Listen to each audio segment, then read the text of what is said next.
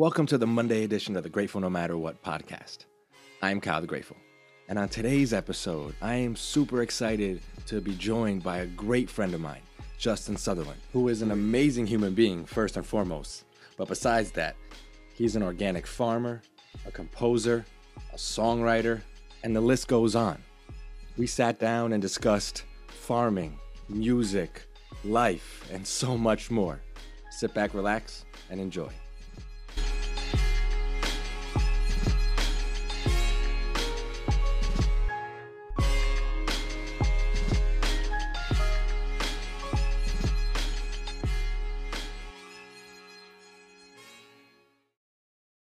Woohoo! What's up? Back at it again. I mean, let's do it. Let's make it. We'll make it the usual thing. Like it, um, just like let's do like one just for practice, and then we do this one. Oh my god! For the for the people that are listening to this, um, we had technical issues earlier today, and uh, didn't get to record our amazing podcast. But you know, it was practice. That's, yeah. that's what I was telling myself as I was like, as I was like screaming, like not screaming, but I was just like, like, oh my god, like yeah. Yeah. But um yeah. But yeah, so thanks for coming back a little bit later on today. Um yeah, man. So how how's your how's your night going? Good? Yeah, it's good. I just got back. I went to Callicoon, did a little uh bike riding out there. We have a little cabin on the river, so it was nice. The sun was out. I wasn't even in a t-shirt today. It was like 60 something degrees out there. It was gorgeous out today. Um and then I like totally, I'm not gonna lie, I totally passed out in the sun. It was amazing. No, no, that's that's that's. I think I was snoring. No, no, it's perfect. I mean, it's it's yeah. If you're in the Northeast like we are, I mean, the spring is coming, and even though some people are calling it a possible a fake spring, you know, like the little tease, and then we get cold weather, I'll I'll take it. You know, I'll take as much sun as I can get.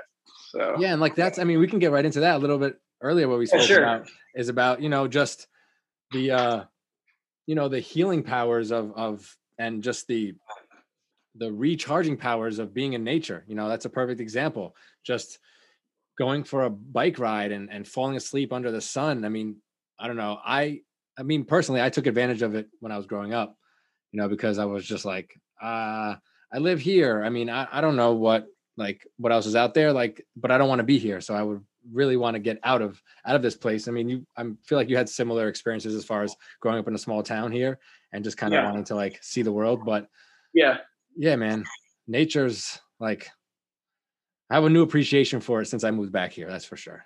Yeah, yeah, yeah. Me too. You know, I mean, I always, yeah, always kind of, always kind of have, but it's like you know, that's what we were talking about earlier. It's like with you know with working like doing stuff in music and doing working in like studios and I appreciated it more after I left. I think yeah. that's like the classic story, right? Like you grow up in a small town, you get out and you're like, wait, it wasn't so bad where I grew up, you know? That's exactly yeah. You you you're younger and you're like, this is a small town, there's nothing here for me. I want to get out and see the world. Nothing wrong with that. But then as you get older, at least for me, my priorities started to shift. And yeah. it was like I want a quality of life not a quantity of life, right? It's quality. Yeah, that's right. I wanted a quality life, and and I didn't see that happening in a big city. To each yeah. their own, you know, to each their own as far as living there and and setting settling down there and stuff. But for me, I just knew that that wasn't going to be my end all be all. Same thing when I lived in California. Like I knew that that wasn't going to be my forever place. I couldn't imagine that. And then New York City was just a, a nice place during that time in my life, you know. Mm-hmm. And it wasn't great. It wasn't horrible. I mean, it was good. You know, it had its good moments, ups and downs, but I just mm-hmm. knew after mm-hmm. a while at that point. And um, I think yeah, you spoke about it earlier. I mean, when I when we referenced earlier, if anybody's listening or when anybody's listening, it's our earlier hour conversation that got cut short. But um, yeah, you you lived in in uh the city, New York City and Boston for a little while, right? For music. Yeah, yeah. Well, I, Boston went to school to okay. well, I went to Ithaca, the conservatory on saxophone, and then I went, uh, which I realized it was like. You played saxophone. Saxophone was like, bro, that was my jam. I played that until fourth grade. That's it. but that was my instrument. I, I think saxophones are like extremely sexy. Like they're like. yeah, I mean, they they actually I felt the same way too, and you know, I uh, it was fun. Like in in high school, I was like in a jazz band. I was playing sax all the time. Was Uh, and then I went to. That's what got me. That's actually what got me into college. Was the Did you have to wear sunglasses every time you put on the saxophone, play the saxophone? Oh, oh absolutely, yeah. Only in jazz band. Yeah, right. But yeah, so it's it's funny because like, um, that's what got me into Ithaca, mm-hmm. and Ithaca is it's a conservatory, so it's pretty strict. Yeah. And so I have like I'm also like a songwriter and a composer and all those things I do on the piano. And yeah. I applied actually to Ithaca for both, for one for composition, one for, for composition on the piano yeah. and performance on the saxophone. And then uh, I ended up going, getting in for saxophone. It was like way too intense for me. And so then I uh, studied, then I transferred to Northeastern, which is a, like a, it's a five year school because they have this great co-op program. Mm-hmm and I actually did my co-op at Bethel Woods where I stu- you know I worked with them for like a summer and did like production, which is unbelievable. I got to play the piano on the stage and the sound check. It was oh my god, it was so sick. it was so fun. Um, and then I graduated Northeastern, which was in Boston, and then I went to New York for a little for a little bit, not very long. And then I um, I worked in like a recording studio there uh, which we worked on editing commercial songs and writing songs for commercials and things like that. And so, so, yeah. So, I mean, pretty much your entire life you were exposed to music, right? Yeah. Was your, yeah, your parents, did your parents play at all or? No, you know, it's funny. Everyone always asks that, like your parents musicians, they're not, they, my parents, um, uh, they sang in church, yeah. you know, we all sang in church and that was like, my mom played a little bit of piano uh, but that was pretty much. I don't even think Dad played an instrument. I don't think. I remember no. having I remember having like a piano in my basement growing up, and I never touched it. I just never was drawn to it. I don't know. Like looking back now, you know, there's some regrets, and I tried to learn teach myself guitar. I mean, and then I do like the the the tab where you go to like the I don't know. There's websites where you can just look up the tabs. Yeah, I use them too. They're great. But it's but it's it's like with anything, to be honest. Even like with yoga that I practice and other things, you're gonna be not good in the beginning. And you have to be okay with that.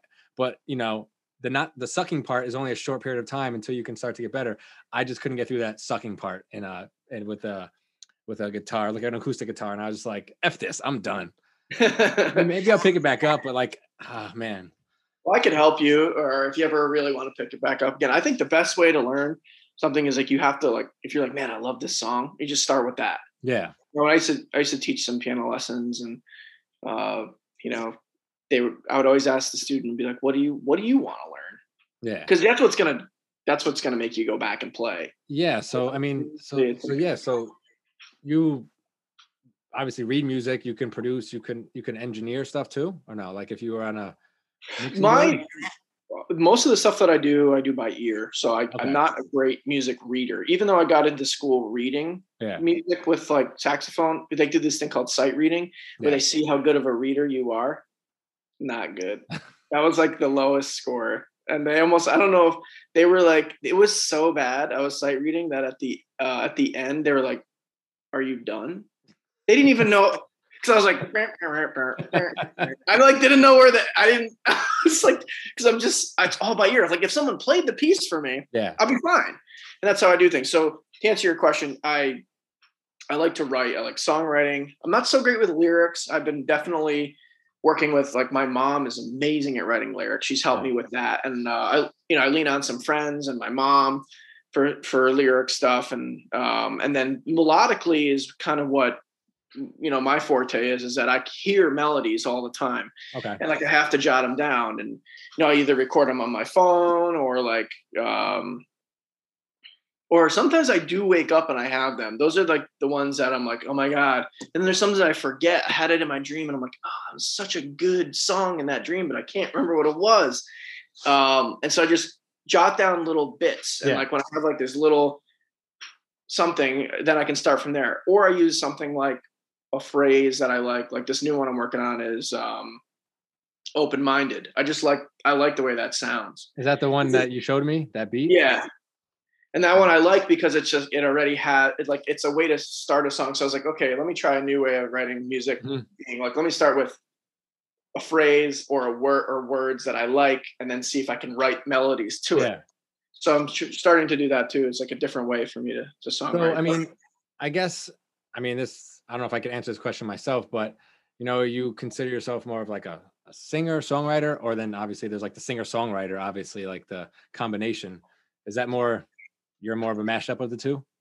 Yeah, I mean, I I feel like that's what I'm working on figuring out on a daily basis. But I do I do write songs that are that have vocals and music. Mm-hmm. And I also write like so these songs that I'm releasing now, like Stargazer, I'm releasing uh, first week of April. I don't I'm I was gonna release it April 1st, but I was like, April Fool's Day? Like, I don't know.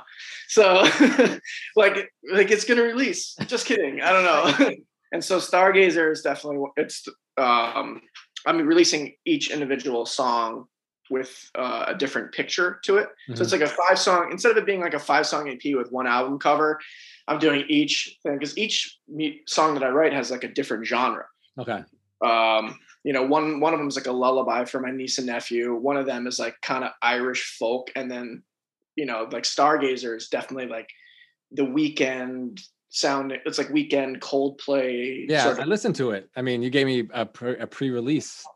Yeah, it, was good. I, I really yes. I liked it. I mean, I'm always man, like I'm not jealous isn't the right word or envious, but you know, I I think I don't know if you remember. I used to like I used to rap a little bit. I used to write lyrics and rap, and man, I kind of wish I'd, I'd give that up to be able to sing. To be honest, I I mean I've never tried to sing, but I know uh, it's like it's not happening. Um, well, I can't rap either, so maybe we'll just have to we'll have to do yeah, it. Yeah, but I mean, I, I, I when I hear it, I'm like, that's Justin. I was like, damn, that's good. Like, I'm being honest. I and, and it's some of that song that you sent me is kind of up my alley. You know, I like a lot of different genres of music. It depends on what mood I'm in, if I'm in a car, if I'm cooking, you know, it, it depends. Like I hate when people are like, "What's your favorite genre of music?" I'm like, "Well, I know, I get that all the time." It's like, what mood am I in, or what am I doing, or whose company am I in? It's just, yeah. it's so many factors. It's like, what's your favorite movie? It's like, come on, like, let's be honest here. But um, yeah, but yeah, no, I really enjoyed it. I mean, and listening to like how you arranged it and the chorus, and well, I mean, it takes that takes talent. It takes, you know, so well, yeah, I mean, it it, it was definitely a, a, project that I started with like the word stargazer and some mm-hmm. melodies, and then you know I wrote the first half, and then I was uh, in the second half of the song I was like hit a blank, kind of like with like writing yeah. anything. Sometimes you hit like a, a you just like blank out, and so that song the song took me like two years. really? Yeah, but it seems like a ridiculous amount of time to write a song. But some people are like, you listen to like Ed Sheeran, he's like, He's like, yeah, I wrote this song in like five minutes. I'm like, geez, Louise. I'm like, that's incredible. You know, I bet, I bet that could happen. To, I mean, sometimes people get in like the zone, or sometimes stuff it just flows out of them. I yeah. Know, maybe I mean, with your song coming up, open minded, maybe you just have to open up your mind more. Yeah, maybe I do. I don't maybe. know. I mean, I I get in my own way sometimes when I'm I'm I'm just writing stuff for blogs and whatnot, and then about seven eight months ago, I started writing poetry because for the longest I was like, I can't write poetry. I'm not a poet. And I'm like, what are you talking about? Like, you, if you want to be a poet, you could be a poet. Just write. There's no, I mean, there's probably classical ways to write poetry with like stanzas, and I don't even know what they are. But I'm just like, just write, and that's your poetry. Mm-hmm. It doesn't have to be, doesn't have to fit in a confined box. Even the way I write is not very conventional, but it's just, it, it's like more of a visceral writing from my heart. And then I had to remove that perfectionism from my brain. That was like, mm. it has to be this, it has to be this, and I was right. like, let it out. And if you want to edit it afterwards, fine, but don't stop yourself from putting stuff on paper. For the longest time, I was like, I can't write poetry, and it's like, you can yeah, do whatever the hell you want. I get hooked up on that too. Where I'm like, okay, so this has to have verse one, pre-chorus, yeah. you know, verse one, pre-chorus, chorus, verse two, pre-chorus, chorus, bridge. Like I don't have to have that song structure. No. I was like, I was like, oh, and I need to have verse one needs to be completely different than verse two it could be whatever the heck you want it to be. Yeah. And pop songs or whatever songs, poetry, everything changes. So you just do it. Yeah. yeah and if you look matter. at stuff, look at a lot of stuff now. And I mean, I'm not saying it's good or bad, but a lot of the music or a lot of some of the songs are very short.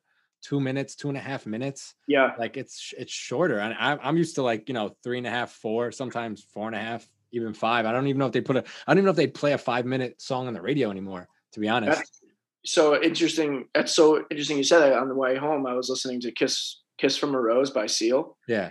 And like it's interesting, like three minutes into the song, I was like, I, think I'm good, but I, lo- I love the melody. yeah. And I looked at my phone and I'm like, there's another minute and like 30 seconds to yeah. this song. And like that's melodically one of my favorites. I love yeah. that. And but I just was like, you're right. I was like, this is an older song that's almost four and a half minutes long. I mean, some of the stuff, most of the songs I'm writing are in between two and a half minutes and three and a half minutes Yeah. long. And I, I don't know if that's my own attention span or me thinking that people aren't going to have the attention span for a song that's longer than four minutes. But you brought up a great point. Yeah it's it's it's very interesting to me but yeah i mean you got to do what feels good to you and if people like it and they resonate with it they're to listen they'll stick around. I had that issue with uh i mean i have that issue i feel like sometimes with my other podcast when i'm talking for like 30 minutes or 25 minutes and also when i was doing youtube videos i remember somebody was like your video is 20 minutes long. Like no one's to sit there for that long and i was like maybe they will maybe they won't but if they really want to listen to it they will they'll find the time. I, I i'm a believer that you'll find the time if you want to or you'll just break it up into pieces or you won't listen to it at all but those are the people that i'm not going to reach. You know you have to put out varying styles of content so i'll do like shorter ones but sometimes when i'm diving deep into something i don't want to cut it i don't want to cut out all the fat and just give somebody something that doesn't feel authentic just because Hmm. they want to hear something different. I mean i don't know. I think it Yeah, the attention span thing is very it's very interesting because we don't i mean like i remember i forgot a quick I, I was listening watching a stand up and the guy was talking about like how people will have like a phone in their hand a computer in front of them and then a tv in front of them so it'll be like That's three screens So true. right? Yeah. You'd be like, and like you know, your your attention span gets pulled in so many different directions. But if you're if you're someone like me that really wants to get information from something, you'll dedicate your time and your mind, you know, your mindset, your mental capacity to that. But Mhm. not everybody's like me or you or not. I'm not like other people, so I don't know. It's tough. Yeah, no, I know. I totally understand what you're saying. Uh, Our attention spans, as we, I mean, a lot of, I mean, the computers and the technology, and it's moving so fast, and it's Yeah. so, and it's so like, oh my god, the next thing, like I gotta, and like everything gets outdated quickly, so you need to get a new phone, so you stay up to date and Yeah, buy that or buy this, so you stay in. It's, it's a lot sometimes, you know. Yeah, it, it can is, be a lot, but You- yeah, I you know, there's some beautiful things that come from it too. We're able, to, we're able to do this Zoom yeah, uh, yeah. th- you like know? anything, like anything, even social media. There's gifts and curses. You know, there's like it's a Yeah. double-edged sword. It's, it's how you use it. It's like a you know you can use the weapon in a good way or a bad way, and you know some people. I look at it as like free advertising. yeah, yeah, for sure, You man. know? Yeah, but people, you know, they have their own own things that they do with it. I try to use it for a source of good, for a source of information, for a source Mhm. of connecting, you know, for a source of just like spreading my message. You know, other Mm. people have different, you know, different platforms or things they want to promote or or want to say. Yeah, and You know, that's the beauty of it. Yeah, power to them. But yeah, I mean, it is very interesting trying to do all this stuff on on. Yeah, there's just so, so many things coming out nowadays. I mean, there's like the TikTok now, and I'm I don't want to sound like the old man on the you know get off my lawn, but I tried it and I'm just like, oh, but like some people in the industry that I'm in, like as a clinical nutritionist, they like swear by it. And I'm like, oh, like it's like Instagram reels and podcasts and Facebook and TikTok and Mm-hmm. Snapchat. I was like, how many apps can we have? Right? I need like Yeah. if I was ever to make enough money, I would definitely hire a social media person, like a seriously, because that's like Yeah. I enjoy it, but sometimes when it becomes work, it becomes, you know, it becomes not fun as much. You know, I try Yeah. to keep it as fun as possible, but it's tough. You know, yeah, yeah. it's tough, but you know, it's a necessary evil, you know, Mm. even for even for you for if you want to like your music and you know, segue, segue alert into like your farm. Like you know, your farm stuff. You have to be out there. You have to like send out blasts and I'm gonna be here. I have this, I'm gonna be doing that. And you just want to, you're like, I just want to farm, but you're like, I have to get on the computer and you know, but it's just part of the business now, you know? Yeah. I mean, what I, I do love taking, I love photography and I love Yeah. taking photos. So I, it is fun sometimes to just be like, ooh, these crops are looking really, really good right now. I'm just going to be like, we'll have those at the market this weekend if you guys want to come by and grab some cucumbers. yeah, for sure. I know? and so like it's fun to be like on the fly and just be like, oh, and that's like how farming is too. A lot of the time, you're like, you're like, oh, those I, I didn't think I was gonna have those at the market this weekend, but they're looking ready. Click, send it to Yeah. Instagram. yeah, it's like it's yeah. So people are like, they know right from that picture. Oh, he's gonna have this there, so they don't have to guess. You know, if you're gonna have this, if you're gonna have that, they could plan around that. Yeah, I mean, it's definitely it definitely has plenty of benefits, but that's using that's you using it to your benefit. That's you using it to to help promote your stuff, as opposed to like other people that may do, I don't know, whatever they want to do. I just Yeah, I try to use it, like I said, for a source of of positivity. Yeah, I like that. What that you use it that way. I, you know, my mom and I were talking about that. That you're what you what you're doing is very is very positive. It's like you're focusing on that. You know, people when you're using it when you're using social media as you know, there's a lot of ways to use social. Yeah, media. yeah, I know. Being negative with social media is makes it like it's like because causes too much fog and brain fog and you're trying to scroll through and you just want to see stuff that makes you laugh and takes your mind off stuff. You don't really want to get heavy mm-hmm. on social media but it happens and no it happens. I i engaged a few times last year uh, during like the protests and stuff with a few things and comments and then i had people like comment on it and like kind of come after me or say and i was just like yeah. engaged and then i stopped and i was like i cannot. And then we have a mutual friend, probably, you know, Ian Poley. Ian? Yeah. Yeah. So yeah, like I, it's so funny because he would be like, I'm like, yo, Ian, are you gonna say something? He's like, I think so. I'm like, don't do it, bro. Don't do it. And then he would engage. and I was like, oh, why'd you do it? And then I would do it sometimes, and he would say the same thing to me. And it just, it would just send me down like a dark hole because yeah, people are. A lot of times, people aren't going to change their minds based off of that. You know, it's tough, right? Really tough. And all I was trying to do was just trying to offer a different perspective but mm-hmm. you know it becomes very tribal in in society and on the internet. It's very tribal. You know people will you know will will stick to their to their groups and you know no matter what i don't care. Like even if you have reason like they're not reasonable mm. sometimes. So mm-hmm. yeah mm-hmm. i had to i had to stop doing that because it's too much of an energetic drain. Yeah. I'm exhausted after it. Yeah i have much better things to focus my energy on and my time and my space and all that stuff to that that I to positive things and that it was just yeah. too much, man. Like yeah, I'm with you on that one. You know, it's just I I couldn't deal with it anymore. But yeah, that's why I try to stay as positive as possible, man. That's why I started doing the podcast. That's why I started to have like people on that you know I thought could spread a good message and that we're doing great things because I don't know. I feel like those need to be highlighted more than the things that sometimes get highlighted a lot more, which is negativity because mm. it just I don't know. Sometimes it's more attention grabbing, which sucks. Mm-hmm, you know? mm-hmm. Yeah, I'm not. I'm not a huge fan of that. You know, I, would rather talk to people that are passionate about whatever it is they do. You know? Right. You're yeah. passionate about music. You're passionate about farming. And I wanted to ask something about the the music. You, mm-hmm. I mean, you mentioned earlier, as I said earlier, earlier today, um, that you were doing um, music therapy mm-hmm. um, for the Center for Discovery, right? Mm-hmm. Um, so even besides that, I mean, I'm I'm assuming that you think music is not just notes and chords and verses and lyrics, but it, it is very therapeutic to, mm-hmm. the, to the soul and to the mind. I mean, mm-hmm. how would you explain that? Like, you know, when you're offering those type of services to people and even to yourself, how does it change your mood? You know, how does it kind of put you in a different place? Yeah. Um, for me, it's like if I you i mean the re- big reason why i chose to this combination of farming and music is because i felt that farming was a way to move my body and be physical and do something healthy and be outside and then you know and then at the end of the day feel like that was the time to sort of relax and yeah. write and that was and that's that's what i'm going to do tonight yeah. you know is that i've I mean, I didn't farm today, but I was outside today, and like I can't. I have a really difficult time when the sun's shining to be like we talked about earlier. I have, inside, I have, yeah, I have a hard time being inside. So, um, music is interesting with me. Like I, because I love so many genres and I get in so many different moods.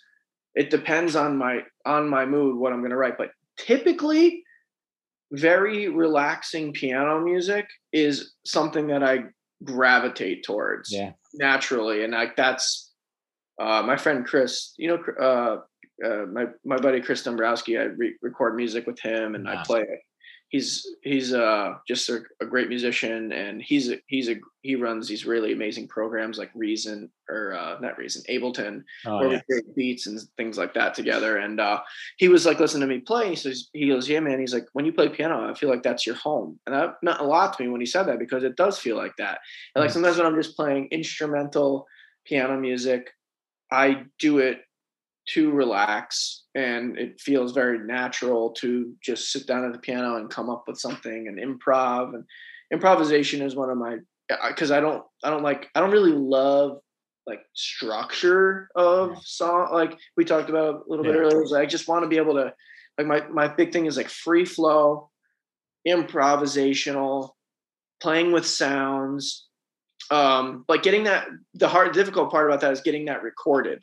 Yeah, And so like it's not the same. When I know the record button's on, it's different. it's different almost every time. And I almost need to be like, I almost need to like pretend that it's not there. And so sometimes I just like click on my phone and then I just like leave it.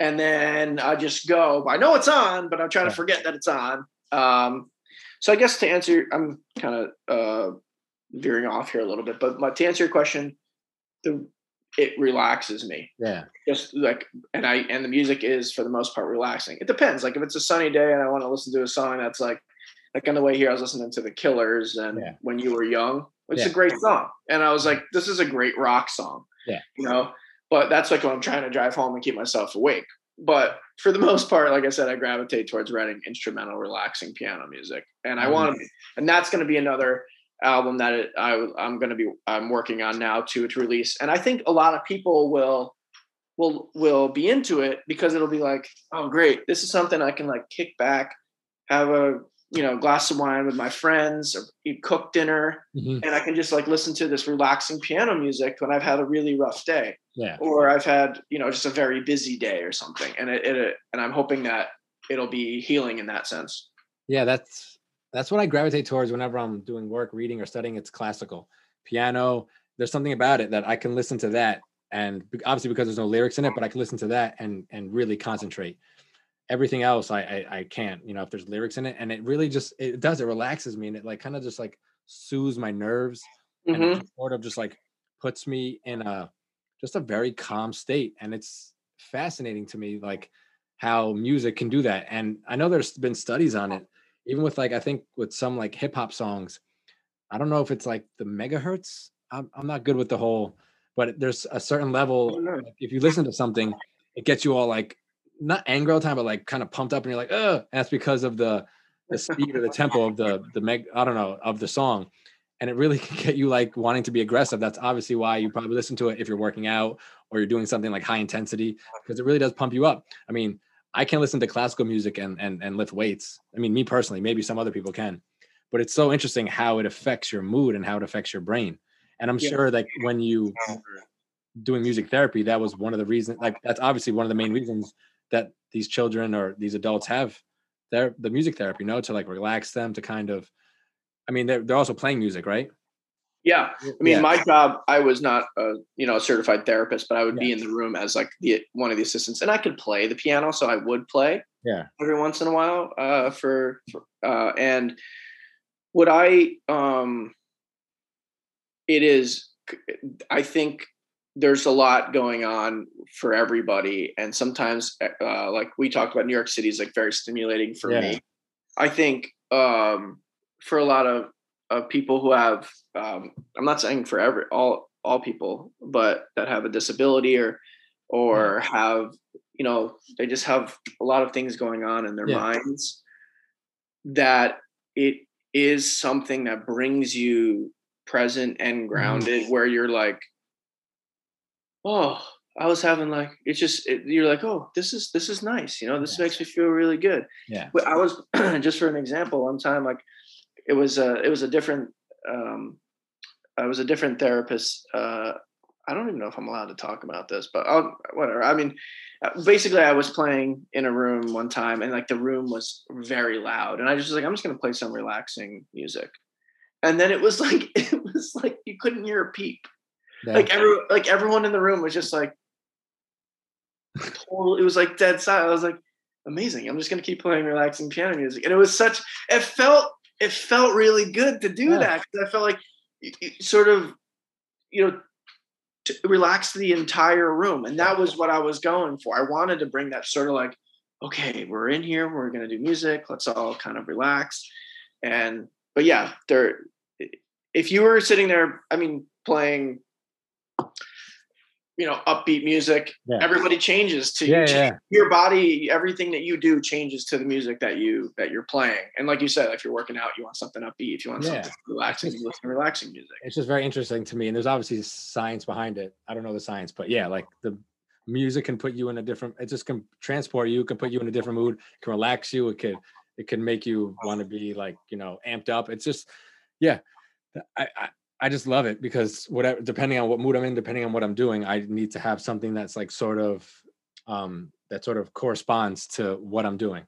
Because it really just enhance for me it enhances that moment. It enhances whatever I'm doing sometimes more than any what any other uh, what a drug could do you know? Because yeah I, and it i think it can be like sometimes when you're like what is the music that you listen to when you're on you know and it's just you're alone what is the music that you listen to when you're around people do you want to yeah. share it with people like what's it you know, there's so many different things that you can do with it and it's like wow like we're going to go on this trip and i made this playlist and this is going to fit with driving through the mountains this yeah. is the perfect driving through the mountains playlist uh, or like you know this this uh, album is perfect for like you know i think that you know i think that mike would really be into these songs because he's into blah blah blah whatever. So it's fun to like share music that way and relate yeah to, now and now more in days i was talking to a friend and i now that we have these you know streaming services apple itunes whatever spotify you can make mixtapes. I remember when we were younger like you make a mixtape you'd have to or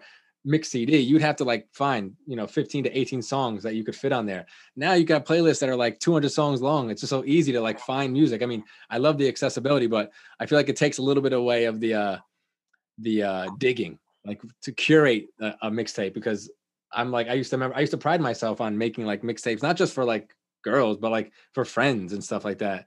You know, it was that was the thing to do. Be like, hey, yeah. I made you a tape or whatever, a CD. It was, I was fun. Selling those, I was selling those in high school. I would had like the CDRs and I had like my DJ name, and I was selling them for like five dollars a pop. I think I found one recently. There's a lot of NSYNC on it and like Jagged Edge or something. I was like, nice. you know, way back. But I mean, you know, nowadays you can make these these curated playlists that are just you know that like you said they could fit any situation your road trip through the mountains. You could do something where you're like a snowy cabin in maine or i don't know like yeah. on the beach in florida or i don't know if i want to go to florida let's be honest but you know beach on an island or something like that you know? Yeah. I, I love it. I mean yes mixtapes back in the day were a lot more i guess thoughtful i guess like in some ways because of the the small amount of songs but nowadays we can make playlists you know i send play i send music to friends all the time because i feel like that's like a love language in a way. Because you could tell a lot about somebody by the music they listen to or the or you know i don't know the song choices that they make. I don't know. Absolutely. Yeah. Or you have a conversation with somebody and you're like you know what? I just heard the song and it yeah. reminded me of the conversation that we had today. It yeah. reflects that or you know and i feel like this this song can relate to something that we just spoke about or something that we did together you know and, now, and, oh, then, and, and then you and you recall that moment yeah. from song. It like be that song kind of becomes like that moment. Yeah, and I end I end up I end up as a musician. I don't know people other. I'm sure lots of people do this. Is you start associating the music with that memory. Like you started, you brought yeah. up NSYNC, and you started talking. You know, I'm sure that brings you right back to where you were when you were like doing it. You know, it's like the it's like a, the soundtrack for your life in a way. You know, that yeah. memory is like literally attached to that song. And yep. there's so much out there nowadays. I mean you know, with your music going out there, like when you go to like Spotify, I don't know, Apple so much, I'm not sure, but you know, when you go on some of these streaming services, there's like millions of artists now. Like there's so much stuff out there. And yeah. it's not a bad thing. It's just you have so much to choose from. And that means there's not just like these like few mainstream artists that are just, you know, uh, monopolizing the, the, the industry. You, you have so much out there that you can allow yourself to to be seen and to be heard you know mm-hmm. i mean i don't know i'm doing this podcast on on a few different streaming services i mean i'm not paying for it i'm not getting paid for it but mm-hmm. it's awesome to have that platform yeah no? absolutely yeah yeah it is i mean and you have the freedom to do that where like when you know you get yeah it's it's pretty awesome that it's like you don't have to pay for this and you can just yeah. start a podcast sweet you know, why not like that was my big thing when i was starting i was like should i just do it and i'm like what's the worst thing that could happen What's yeah. the worst thing that could happen? Nothing. Like I can get zero listens. Okay, cool. Like whatever. You know, I'm not gonna stop, you know, what I want to do just because I'm afraid of what people might say or what people might not say or what people might not listen. You know, that's what people think is not none of my business. That's obviously a big, right. a big, a big uh not quote of mine, but a big motivator of me. You know, I don't allow that to dictate my life, you know? Yeah, it's not your business what other people think. Yeah, exactly. I, I completely agree. So, getting back to not just the the the music, but um, we mentioned we talked about it earlier, but um, your introduction to farming. So, you know, you were in uh, what'd you say, Boston and New York for a little while, and then eventually you uh, did you have an a, an epiphany? You had a like an aha moment where it was like not that you wanted to start farming, but that you were done with the city, and then that kind of, I guess, yeah. escalated Yeah. into the whole farming. Yeah i was i was i was basically just like working in studios that didn't have windows Yeah, uh, and i went to college for music and then i started you know i was like great now i'm working in studio and um, you know we're doing some stuff we're doing some writing and Mhm. recording and then like I, even on my i would be working usually nine till like eight in a studio. They're like weird hours or nine to seven and they're just strange long hours and then i would have like you know an hour lunch break or whatever but even on my lunch break i'd be in the middle of manhattan and it was just like i s- didn't feel like i was outside i felt like i was like you know i was sort of like surrounded by these big buildings and this overstimulation and i uh yeah i was like when i was doing music therapy at the center you know i feel like the center is uh, has helped me a lot in even like figuring out what I wanted to do. Yeah. You know, like I was, I was doing music there, and I was like, I was going to their CSA pickups, and I was Mhm. talking to the farmer there about watermelons and how they were growing watermelons, and I was like, couldn't believe you could grow this in Sullivan County, and so I was doing music therapy. Uh, and I was volunteering on the farm because I, I had I'd actually asked if I could work there, but I didn't really have any experience, and so I was I would I would work on the I would work on the farm, or I'm sorry, I would work in music therapy and then volunteer on the farm Mhm. for like a few hours, two three hours a day, and then um, and then eventually they offered me this position to manage their CSA, and like I learned a ton working there for four years, managing a CSA, manage uh, working with people where people would pick up their vegetable share once a week. They would pick up um, whatever like was available on the farm. We would uh, divvy evenly to 300 CSA members, what was seasonally available and it was it was fun too because like at the pickups I would play music. Like I'd, I'd bring my little stereo I'd play music and people would pick up their vegetables. I got to see everybody the, the staff and the families that worked at the center. And uh, so yeah so that was fun. And then I learned a lot about what you could grow. And while I was doing that during those four years I was kind of like slowly buying things for the farm and like I told you Yeah. uh, everybody said is like you you need stuff in order to farm you need a tractor you need greenhouses and so we was, I slowly was like building up to that Mhm. and so after four years of working there, I I sort of hit like I was like, okay, I think I've learned what I what what I need to learn here, and I'm grateful for this experience, and now I'm ready to move on. And I so I started somewhere in time farm, which was my great grandfather's, my great grandfather and my grandfather's uh, land, and then my grandfather sold it, and my dad. It changed hands 11 times. and My dad bought it back the year I was born, 1988 Oh wow. and yeah so we we we in during those that that time the land sort of changed but my dad was able to buy back the top of the mountain hmm um and so he bought that when i was born and so i've definitely like this uh it means a lot for me to be here with my Mhm. family and Yeah. to farm this land. And that's what a lot of my songs are about is like is growing up here and you know and farming here. And so four years ago I- i started somewhere in time farm. That was when i left or left the center. I worked on actually that's not true. I worked on another farm for a year because i wanted to the center was nonprofit and then i wanted to go to new paltz and work on a for-profit farm. Yeah. um and so and then i and then i started somewhere in time farm. Um and yeah so i just i was like let's just give it a go uh we had built up some infrastructure by then i had uh, some tractors and a greenhouse, just one little small greenhouse. We just started out at that. And we just kept building more and more because you need. We're trying to protect the crops and extend the growing season. Yeah. So that's the biggest thing for us. Is you know we have a, such a short growing season here. It's a four month frost free uh, season, and so with the greenhouses, it adds. We can grow year round uh, vegetables now. So we just choose the vegetables that are hardiest in the winter months and the uh, like main thing being like spinach, kale, lettuce, uh, some parsley, and the flavors of vegetables. If we're talking like fl- taste wise, because they're stressed out and they have all these sugars to protect them, there's just the flavor is just off the charts. And I love winter greens, and I I think it it's like totally changed the way I eat because I've never I had never eaten anything. I learned this at the center. I, we were picking spinach all winter. And, um, we had some interns working with us, and I was like, "Don't even add anything to it. Just saute it." They're like, "Come on." They're like, "They're like salt, pepper, olive oil." I was like, "Okay, you could do that, but don't add anything else." And it's so sweet. They're like, "What else did you add to this?" I'm like, "Nothing." It's that crazy. It's like really, it changes your whole perspective of what, how good fresh food can be, especially crispy fall, winter, and spring vegetables. You know, there's a huge focus. There's a ton of pressure at farmers. They do tomatoes. When are you gonna have the tomatoes? we want the heirlooms. Yeah. Oh You my got the- god. you got the sun gold, like the little cherry sun golds, which are they are phenomenal. Yeah. Um, but yeah, it, there's there's so much great stuff out there, and I learned a lot of all these different varieties and types of vegetables I didn't even know about at the center. And then, yeah, um, I became very passionate about food and and growing food and how the process is, and you know. I- I just think farmers are badass. I'm like, I feel like I'm trying to learn from the great guys who are like been doing this for a long time. I like I told you earlier, I'm very I'm a beginner.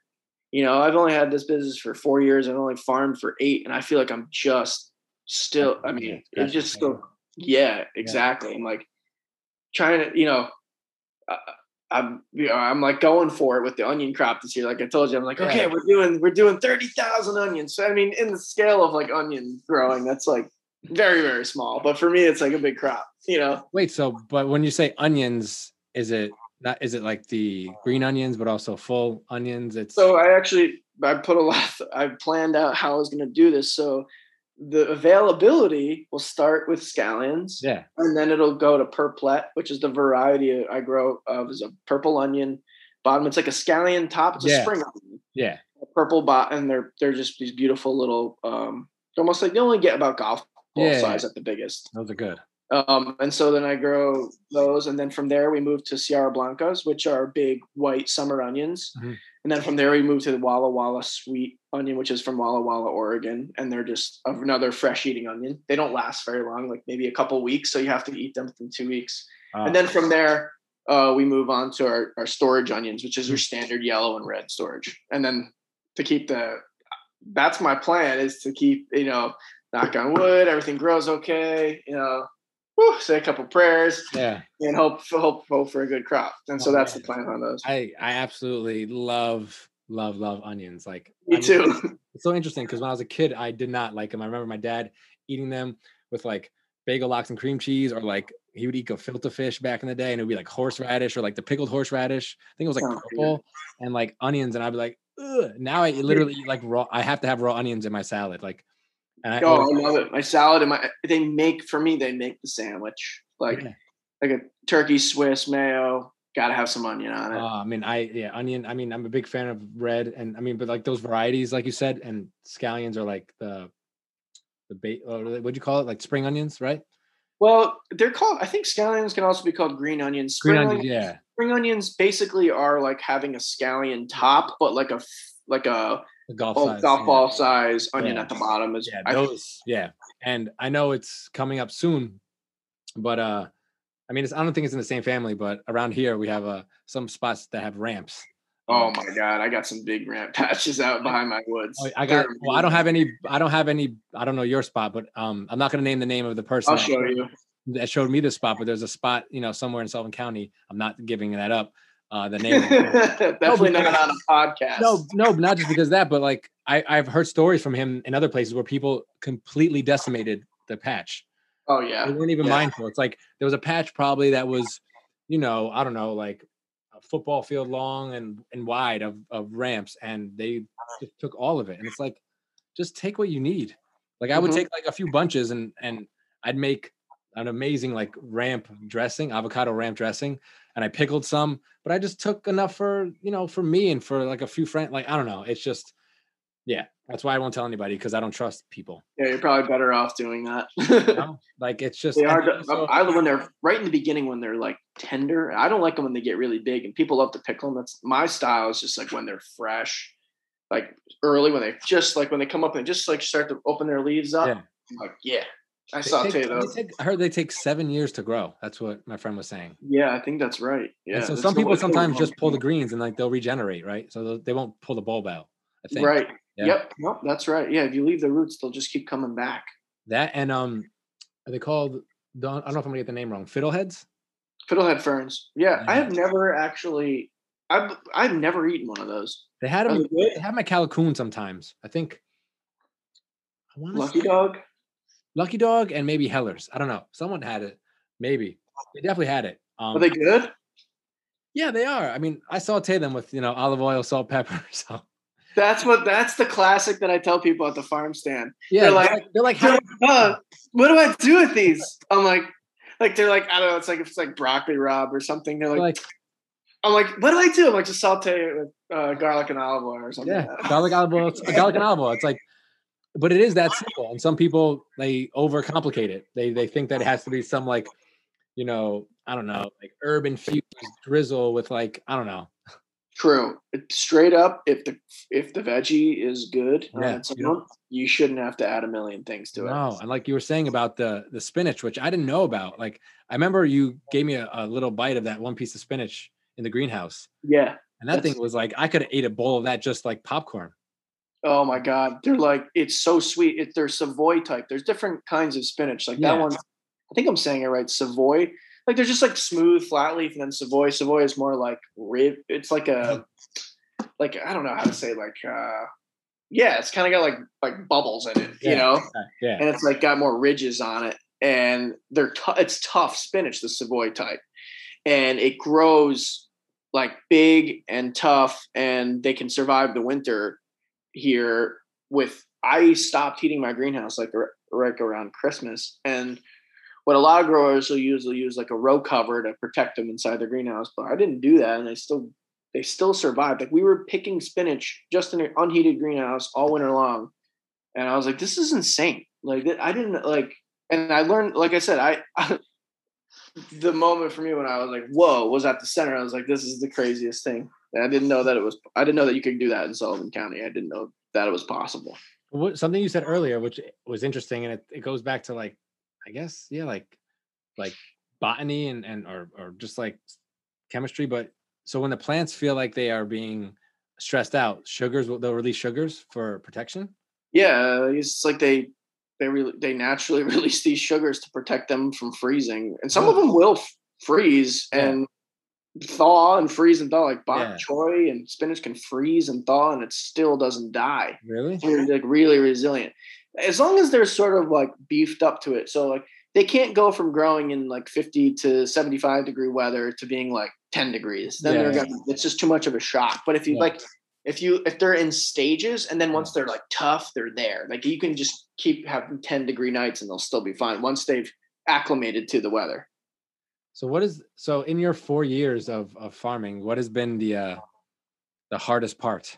I mean, I mean, there's probably like tons of hard parts, I guess. I don't know. What is I don't know. I would say the one I deal with the most um, is the ti the amount of time that I'm here. yeah. I love the land.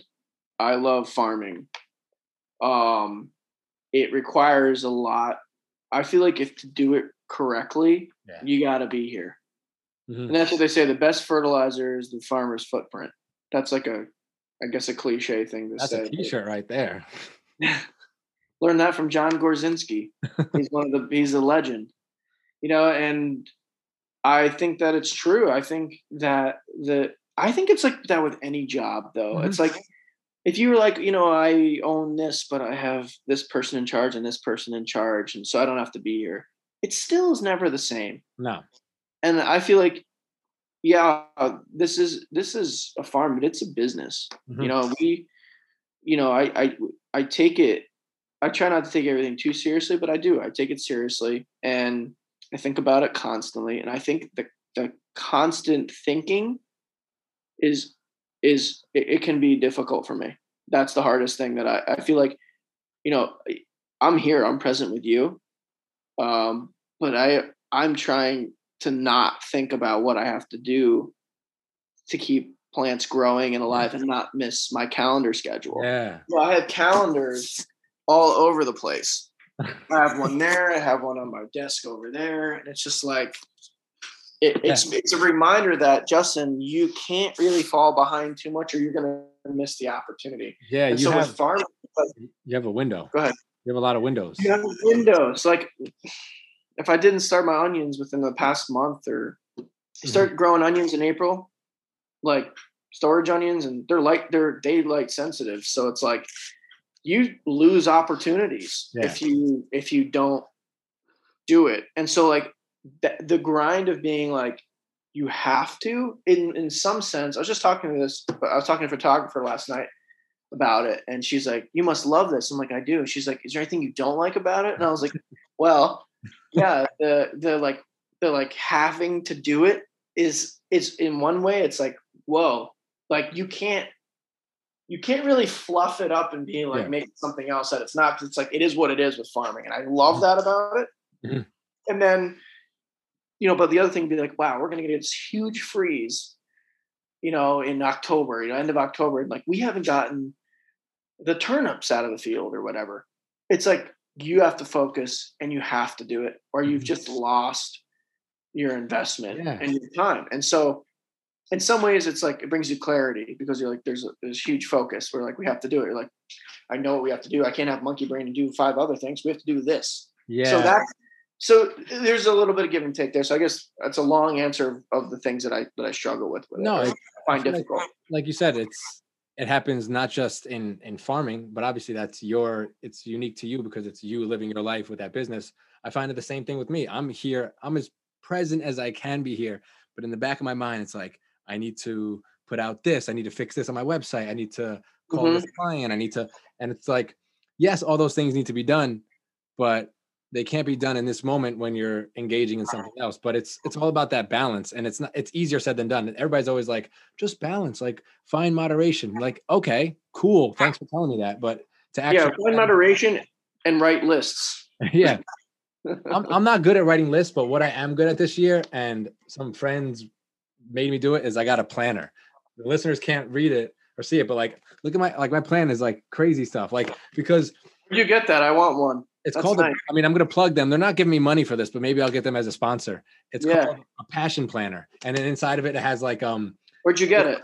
Um, online, passionplanner.com, I think it is, and and they um they have like this week's focus, good things that happen, like space of infinite possibility, and it breaks down all into like the half hour, and it's uh it's not leather, so it's vegan friendly for me, and it has mm. the it has the um the the bookmark thing, and then also like the rubber band around it. This this just became an ad for the Passion Planner. I literally just gave them a 30 second spot on the most popular podcast in the Northeast.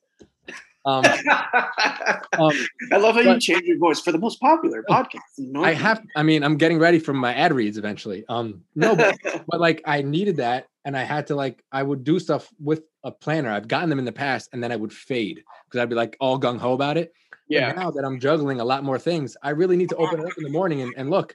You know, a few weeks from now, I need to look, and it also has like a monthly outlook of things, and I need that because I have so many moving pieces. Yeah, that's and important. That's smart.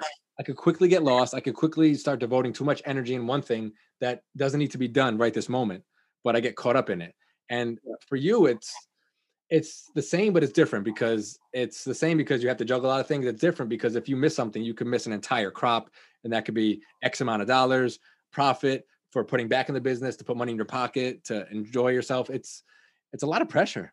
Yeah, there is and then it's like the quality has to be there for the chefs yeah. the quality has to be there for the market so it's like you could grow it right it's that's only one part of it you know yeah. then you got to post harvest you have to you have to do that correctly you have to bring it to the market correctly without it wilting so it's like it's just, it's always you're like you're on so yeah so with with your your product and your produce i mean your people come to the farm to get stuff right so this this year uh there's multiple ways that you can get it. If you want to come the during the week, uh, actually it'll probably be. I haven't decided if it's going to be seven days a week or not.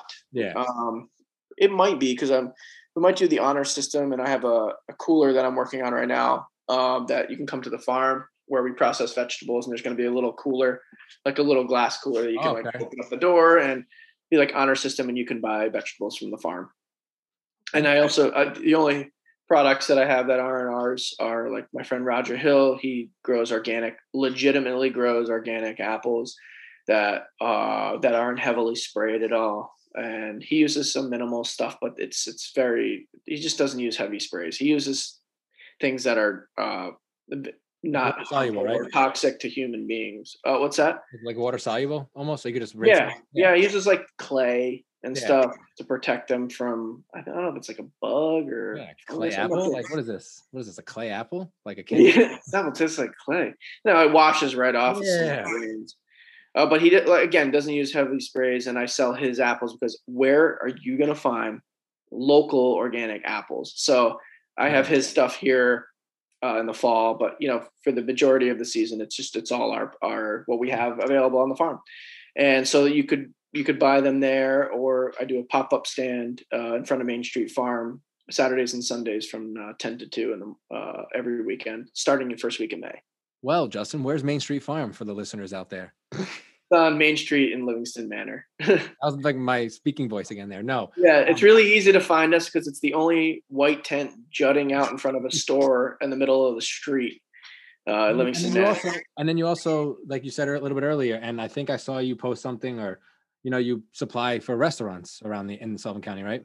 Yeah, yeah. There's a lot of restaurants popping up. The restaurants that um that are consistently have our produce at the moment are like the Kaatskeller, which is a brick oven pizza place in Livingston Manor, and Main Street Farm. Obviously, I'm very good friends with the owner of both of those businesses, and he's been a a very uh, a very good friend and and helped me uh, get this business going as far as very supportive buying mm-hmm. product from me since for for four years and uh, um, i'm very grateful for uh, the owner is uh, john westergreen okay and i'm very very grateful for uh, what he's he like legitimately like i feel like he started these businesses to support local farms. And so like he created these menus based around what he can get locally. And eh, and it's hard to do that because getting consistent product from local farms can be really it can be just really difficult for supply and yeah. you know lots of other uh, logistical reasons. But yeah he's done an amazing job uh, he's been a great friend and i also supply to like um, a lot of the foster supply hospitality okay. uh, restaurants like the DeBruce. Uh, DeBruce is a they're they're literally like a few miles over the hill, so it's mm-hmm. like that's about as local as it can get. Yeah, and um, when people see that, I mean, even if you're from here, you're not from here, they see that it comes from a local farm. I feel that there's more of a connection to it. It tells a story. It, it also shows them that the community is tight knit. You know, the people are yeah. supporting one another, and yeah. it makes people feel better about what they're eating, as opposed to you know getting. I don't know McDonald's. I mean, I don't know. Like I'll I'll save my spiel about McDonald's, but you know, like it's it it just it it's different. It's a different experience. And you're not just selling food, you're selling an experience. And when people are like, oh, the chef or the wait, waiter or waitress comes out and says, this comes from a farm literally down the road, like this kale or these onions or these turnips or whatever it may be, are literally from like two miles down the road that were picked yesterday. I mean, how much more fresh can you get besides actually picking it out of the ground and taking a bite out of it? You know, it, it makes a it does make a massive difference, and I give a lot of farmers so much respect um, I've never looked at a. Uh, sometimes I walk around like a grocery store and I'm like, look at that onion.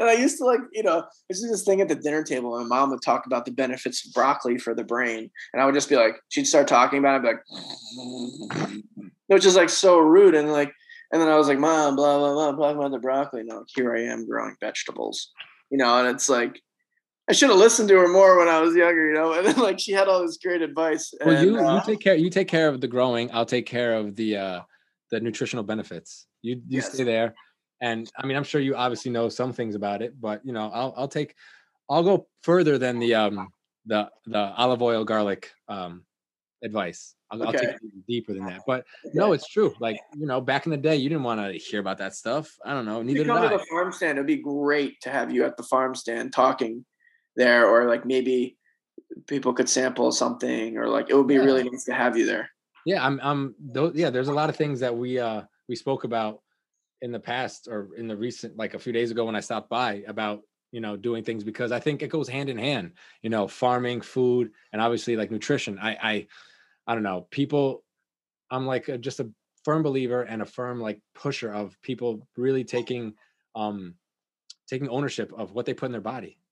You think that would be a very simple concept, but it's not sometimes because sometimes food is a matter of convenience, convenience, Yeah. or you're just kind of like whatever you can, to eat on the go.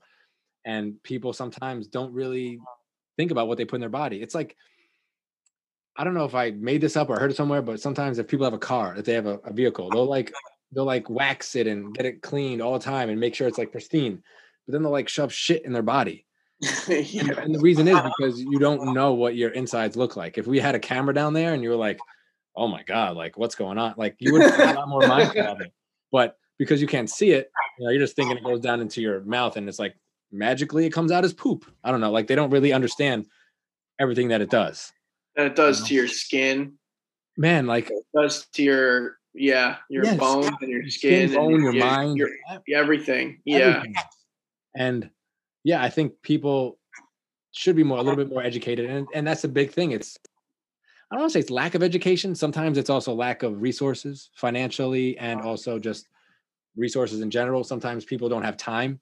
You and upbringing. We spoke about this earlier. It's like you know your upbringing has a lot of influence Yeah.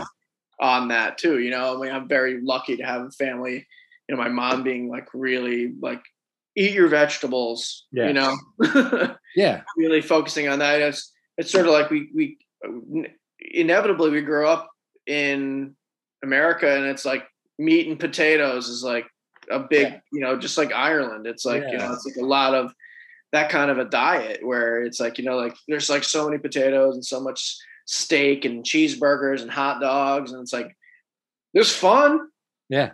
It's fun, but hmm. you shouldn't be eating that stuff like every single day. Yeah, I, I- I I remember growing up, going over to friends' houses that like would have like hamburgers or like spaghetti, and you'd always have a glass of milk with dinner. And I look back now and I'm like, like, no. And then, but also, but also even in my house, like, so my mom kind of, you know, was very much into health and wellness. Um, so we would have good dinners, like she would cook nutritious dinners, but I'd have a pantry full of Oreos, ring dings, ding dongs, yodels, like the Drake's coffee cakes.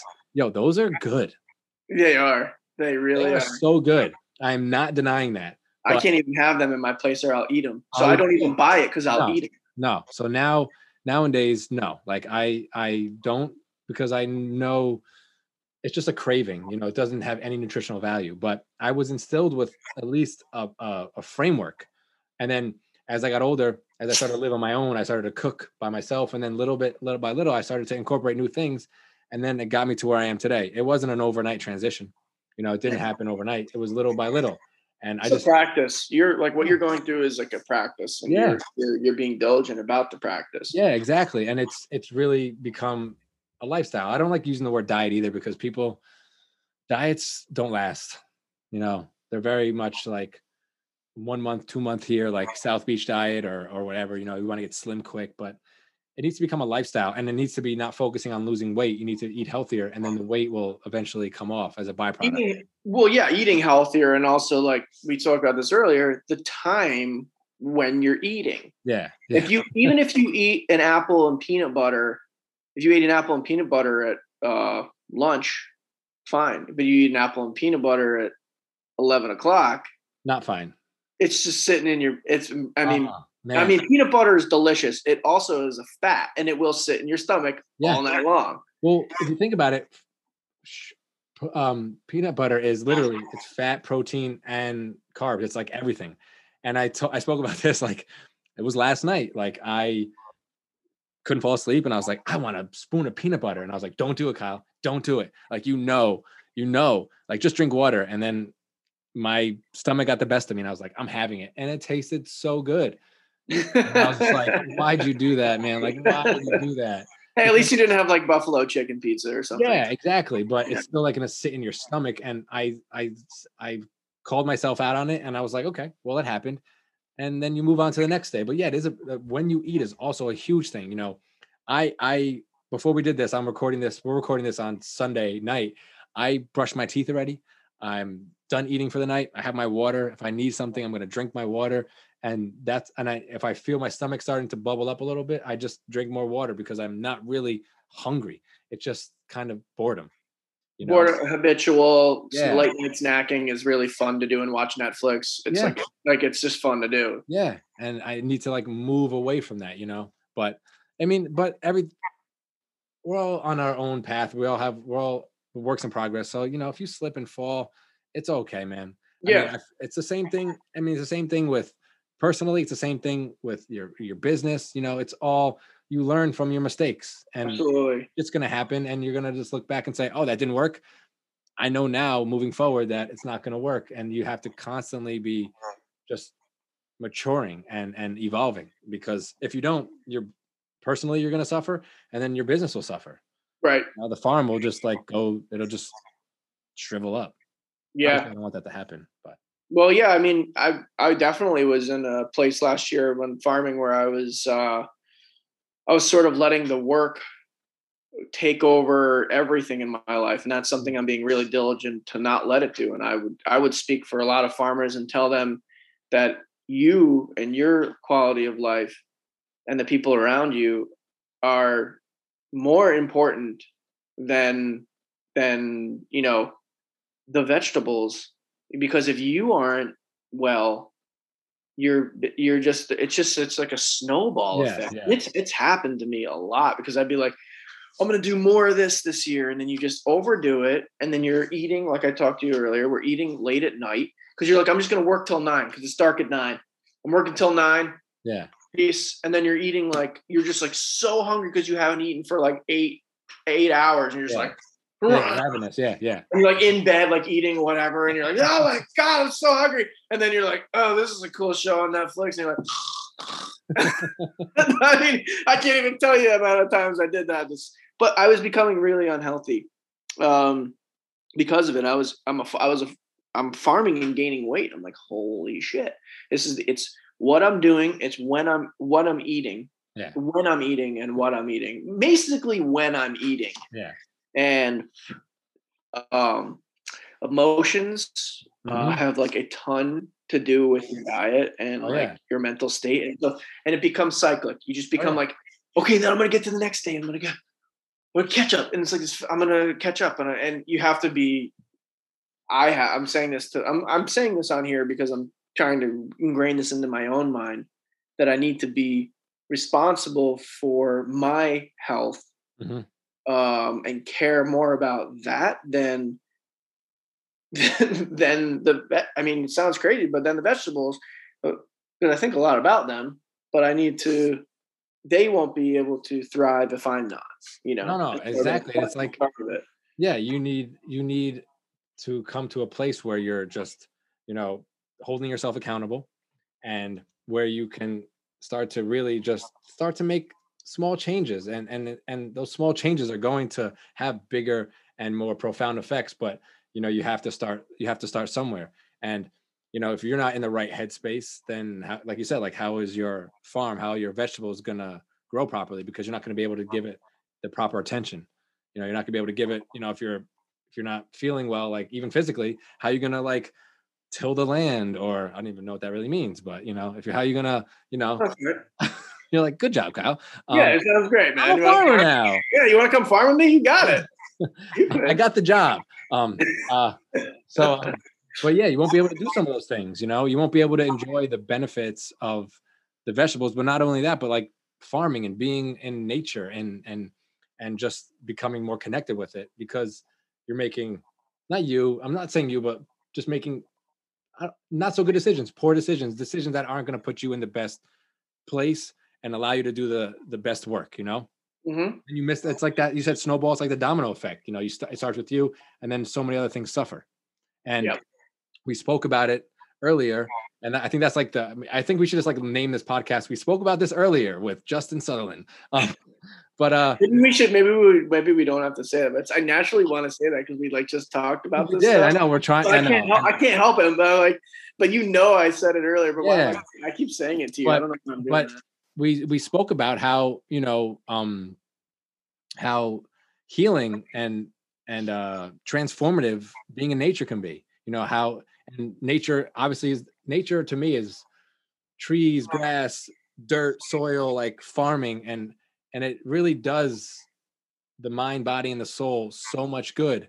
And you are literally in like not the wheat you're in you're in it by doing by farming like you're literally putting yourself in that space. So it has to really help you mentally to be you know farming every all the time. So if you're like i guess i'm correlating with what i was talking about before so follow me people.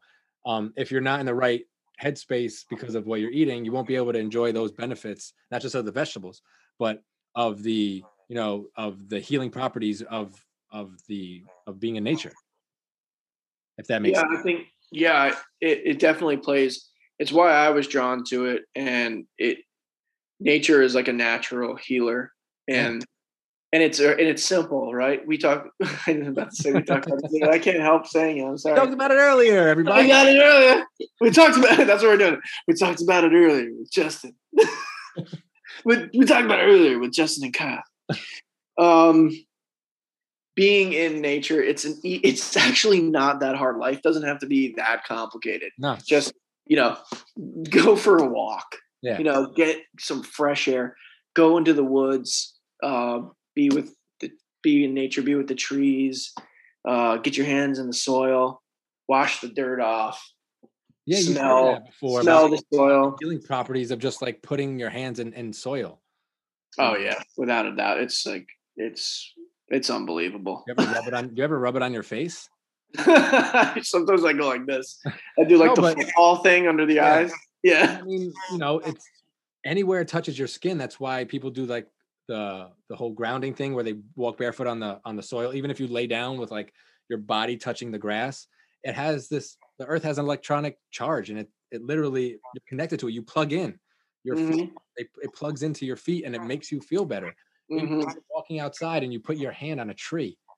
You hmm know, it's you connecting with. That tree is alive. hmm So the grass is alive it's a living organism so you're transferring the energy and it's it's healing it's transformative it's meditative it's i don't know like we spoke about it earlier but you know it's like a drug that like you know that you can't get anywhere else as far as you know making you feel you know i don't want to say mind altering but like it just it just elevates your mood you know it's a mood out and you can't really you can't get that in the city or city life with some with the park but it's not the same because if you're in the city you still see buildings and it's just it's different. There's noises there's jarring noises you know there's loud noises and when you're in the woods here you might hear like birds or trees crackling or like a cow mooing if you're by a farm or or like a squirrel rustling through the leaves and it's like all these sounds that are just very much soothing you know Listen And to the birds. yeah, and if you don't, and if people don't know about it, if they've never been exposed to it,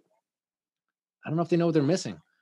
And I'm not trying to sit on like a, like pedestal, like oh, like you should be in nature, but I feel like some people just have never experienced it, so they don't know what they have. They don't know what they're missing because they've never experienced it.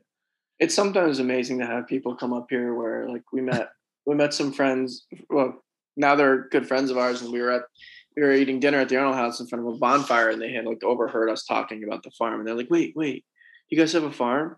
And I was like, "Yeah," and they were like, "Well, there's it was this one couple, and they they were like, "Can we come visit?" And I was like, "Sure." And like I show I walked in the garden with them, and she like she loved to cook, and she was going to her uh, fiance. She was like, "I want this, I want all of this." She's like, "I want the vegetables, I want the garden. Can we get a truck?"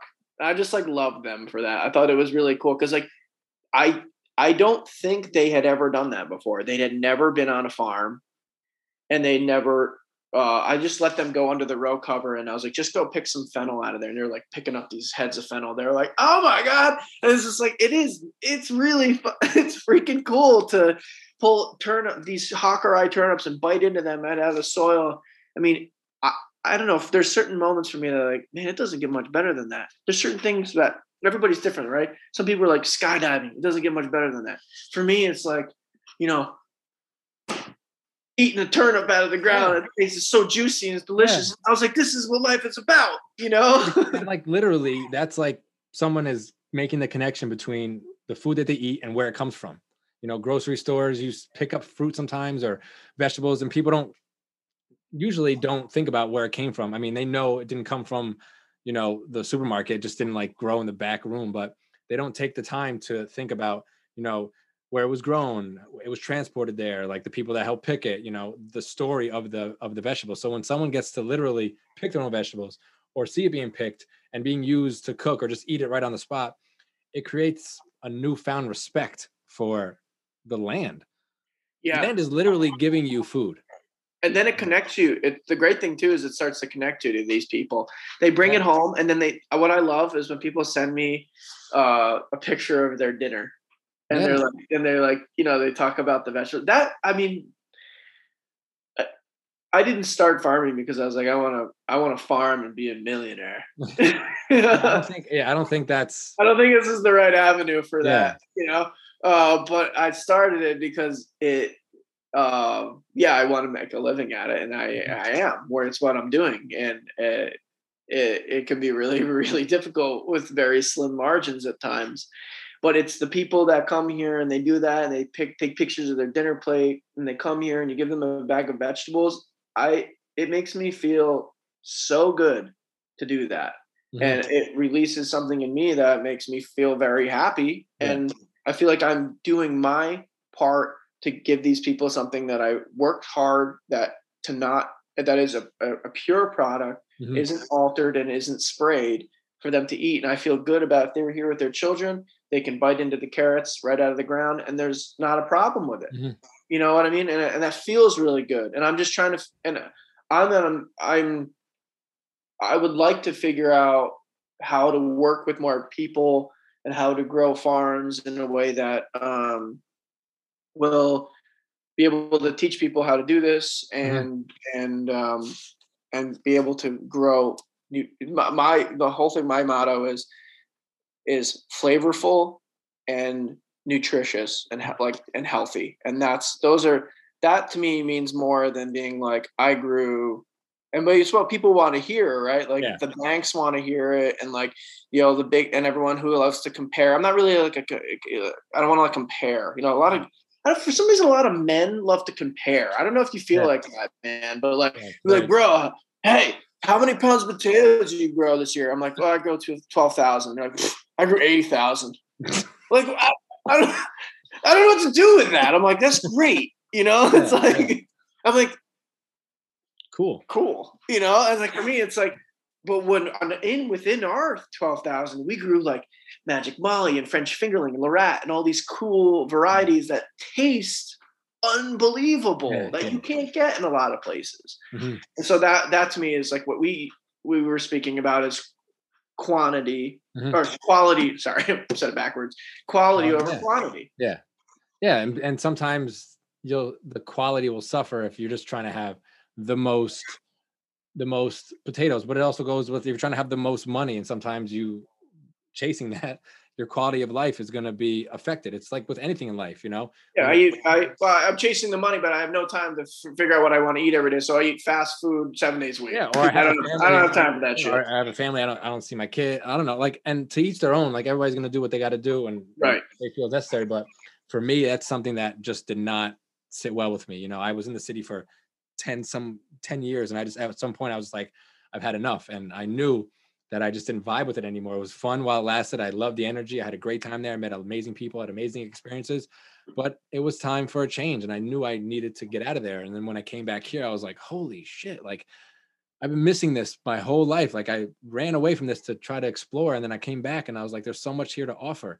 Not that I was ever like shitting on it, but I was just like, I just didn't remember because I was so young and I never really took advantage of the hiking, the the road biking, the the camping, everything that you could do outdoors. Like even like friends who have like you, like have farms and that are that are passionate about this area where we grew up in. I love that because I'm passionate about it. That's why I came back.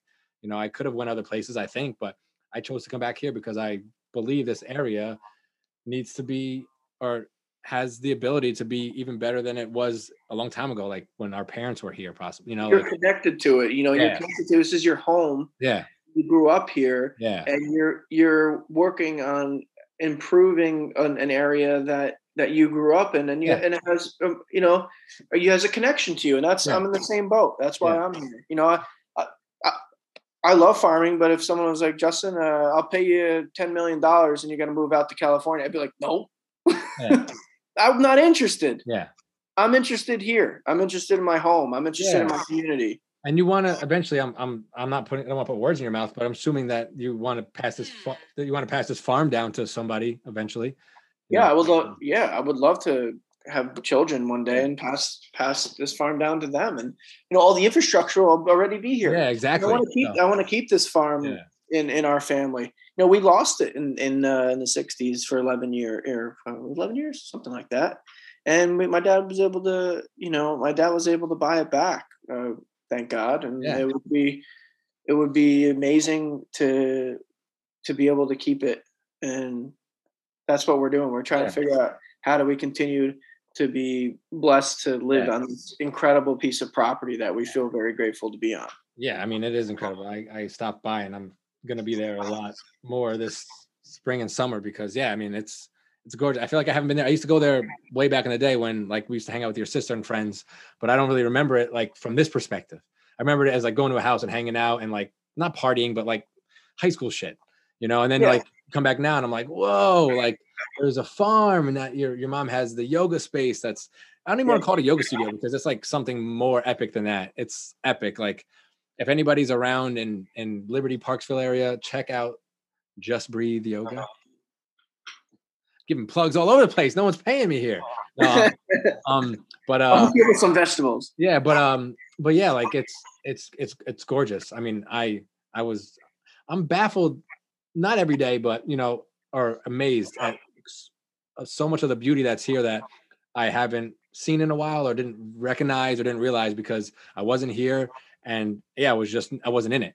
So now that I'm back here and I'm starting to explore more, I'm just like, wow, this place has like so much to offer that people may not know about. And we, me and you, I would say we're still part of the younger ish generation, maybe not young, but but it's up to us and the people that are a little bit younger than us to to sort of prop it up and build it up because the people, our parents and stuff, you know, they're they're not stuck in their ways, but they're settled. But we need to be able to like bring it to the masses for people to come up here and enjoy it, you know, and just see everything that we have to offer, but also helping the people within our community because, you know, some our areas are, are not the, I guess, most um, economically prosperous. Is that the word? I don't know. Um, and also like, and also the most healthy.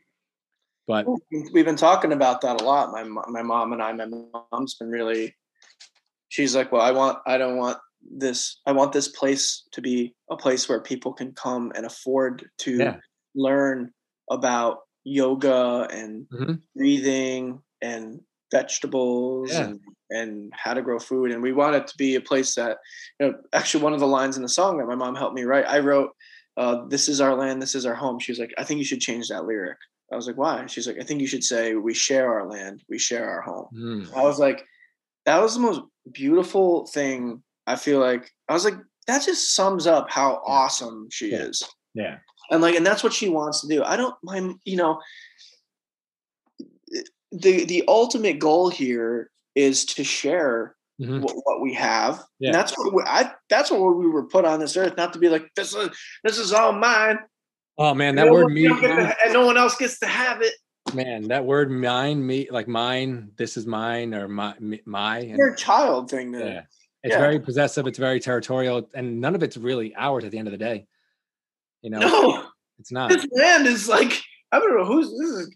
This is Yeah, yeah. it was the Native Americans' land. yeah, you know, it's really not ours, but yeah, people get that me us versus them, me versus you, and like yeah, like it's all about sharing, and that's kind of why that's why I came back here, and that's why I put the yoga studio when I had it in Liberty because I wanted to help the community, and that's why I tried to do you know community based classes, and that's what I'm going to be doing with my nutrition as far as like you know if you're from this area, you know talk to me, we'll work something out because I'd rather have you than your money. Like obviously I need to make a living, but like I'd rather have you come and see what we can come to an agreement so that you can get the proper services because to be honest a lot of things whether it's organic food whether it's yoga nutrition whatever it's become not always but like an elitist an exclusive club sometimes to to be able to afford those services and Hmm. it shouldn't be we shouldn't be excluding people just because they can't afford it and that's what my mom has been talking about too. She's like, "This isn't. We don't want this to be that. We want this to be a place where everyone can be able to come up here Yeah. and so and she does a really great thing with her yoga classes. She it's like pay what you can, and Yeah. my mom's really she's really great about yeah all man that. like i can't i can't wait like i yeah i can't wait to to be in there. Like I'm gonna ask your mom, like sometimes if I could just do my own practice in there. Geez, like yeah, give her a call. Come up. It'd be no, great to have real, you. for real, man. Like I'll lead you guys through a, a private yoga class just so I could do yoga in there. Yeah, that'd be fun. You know, but um, but yeah. So one more thing before we go, I I don't know if I mean you don't have to tell me. I wouldn't. My feelings won't be hurt. But like on on my other podcast, I have a question that I ask after every podcast with a guest. Mhm. Um, and it's pretty simple. It's could be today, could be this week, it could be this month. But what is Justin grateful for? Could be today. You know, it doesn't have to be some profound thing. It can be, but just something that pops into your head that you would express gratitude for. I'm grateful for my family. Yeah. Yeah. That was the first word. That was the first thing that popped into my head. Without a doubt, I'm very grateful for them. Their their uh their love and support and I I mean I I feel like on a daily if I was like, "Hey, I want to I'm thinking uh, I want to try this." They'd be like, "Okay.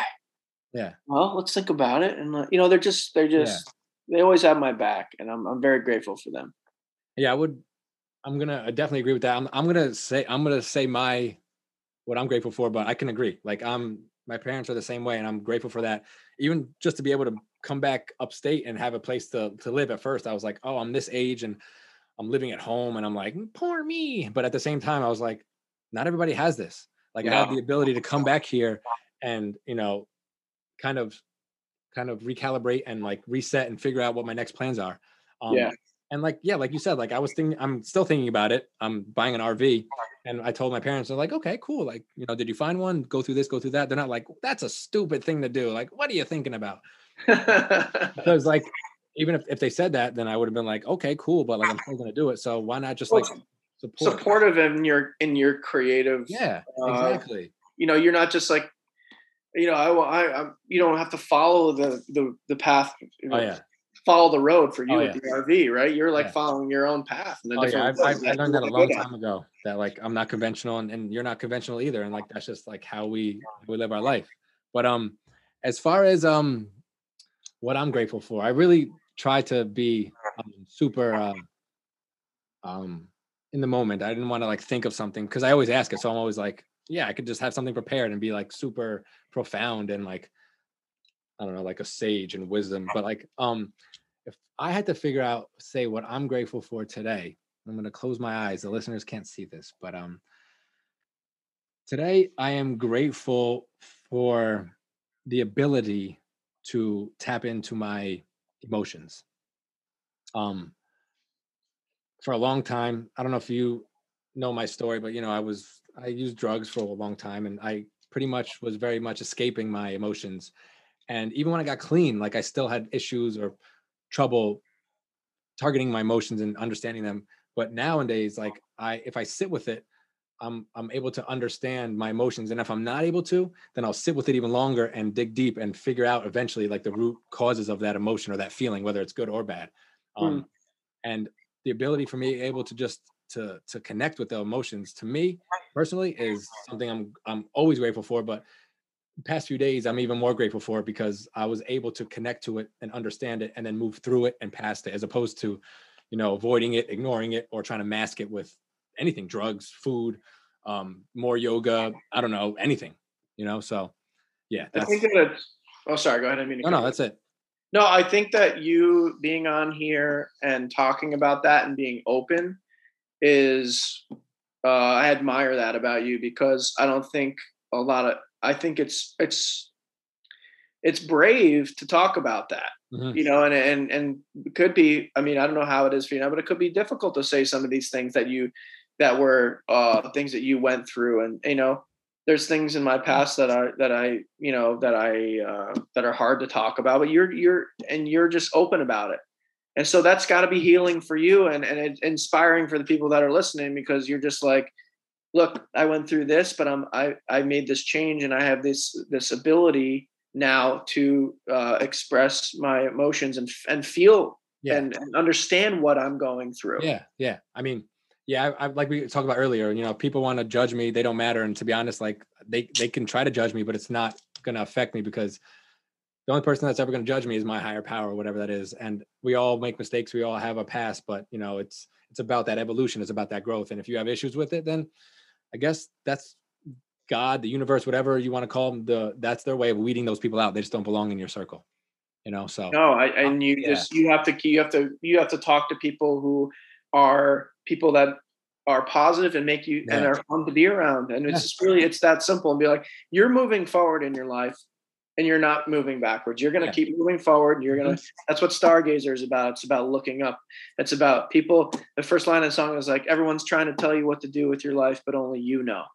Yeah. And that's the first line in the song. It's true. And, and, and you know it, everyone knows what it is. They just have to, they have to listen to themselves to figure out yeah. what, what it, what it is. And if something isn't isn't just feeling right intuitively, just stop doing it and start doing the things that feel intuitive. Correct, correct. Because we are put on this world and in this world to do to do what is good for us, mm-hmm. not what is good for everyone else. Correct. Yeah. You have to build a home because it, everyone else's looks like that. You build your if you want to build your home out of clay and wood and like firewood, go for it. And yeah. straw, because if that makes you happy, you should do it. Do what makes you happy. And if it's not, and do what makes you happy. And if it's not harming anybody or it's not like, you know, violence against, you know, if it's not harming anybody in any way, shape, or form, mental, physical, emotional, spiritual, then do it. Just do it. it. Enjoy life. We are not here for a long time. You know, it, it's in the grand scheme of things, it's like a snap of a finger. So while you're here, make the best of it. You know, I don't know. Yeah, I love that. I do. I do. For real, man. But I'll let you go, brother, because I know uh, we did this a little bit later. It's like our second time around. So I really appreciate it, man. We should we'll definitely do something like this again sometime soon. Sure. Sometime and we'll we'll link up. But yeah, man. Um well thank you for having me on here. It's really great to talk to you. You're you uh I like how you're you're just sort of like going with it. You just yeah. sort of like go like it's like if we talk about like improvisation with music, yeah. you're sort of like improvising and it's fun to talk to you about it. You're great. You're doing it's this is great. It's fun to be on here. Wow. Well, um, thanks. You should be my publicist. You should be my publicist. but um, but quickly, real quickly before we go, if anybody wants to find you on Instagram or social media, just plug yourself. So shameless. Sure, yeah. The uh my music uh Instagram is Justin Sutherland Music, and the farm name is and Instagram is uh somewhere ha- or hashtag somewhere in time farm. That's okay. somewhere in time T I M E farm. Yeah, no, I, but I'll put it in the bio as well. But I just wanted people to be able to hear it as well. So. Oh, awesome! Thank you. All right, brother. It was a it was a pleasure, man. Yes. Thank you. Uh, Thanks for having me. No worries, man. I'll uh, I'll see you soon. Okay. Amen. Bye. I want to thank each and every one of you for dedicating time, space, and energy to listen to this podcast. I know that so many of us are busy and have a lot going on. So to carve out some of that time to listen to this podcast is something that I am grateful for, that I am thankful for. But at the same time, don't forget to thank yourself for allowing yourself to dedicate that time, space, and energy. That's something that you should be proud of because there are other things that you could have been doing, but you chose to do this.